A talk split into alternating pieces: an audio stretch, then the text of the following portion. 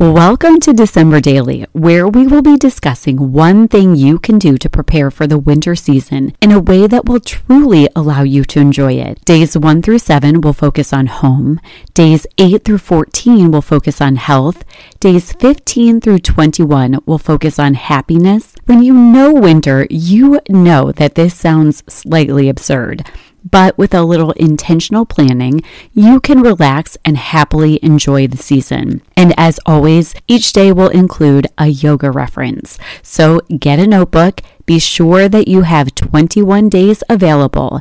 We'll be doing one page a day of notes creating a plan to survive hashtag winter wonder. December 12th, Feelings Fitness, hashtag winter wonder health. For today, again, grab that notebook, open up to page 12, and join me as we discuss this idea of some healthy comfort foods.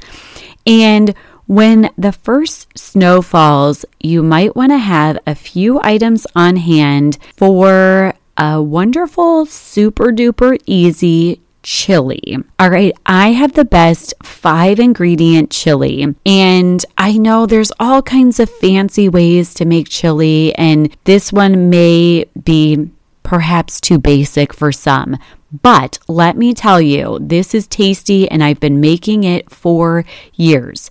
All it requires are black beans, salsa, tomato sauce, chili powder, and then if you want ground beef or ground turkey. I tend to actually like it these days with ground turkey instead of the ground beef, but those simple five ingredients make a really tasty comfort food. So this chili is I find it to be delicious and my whole family likes it as well.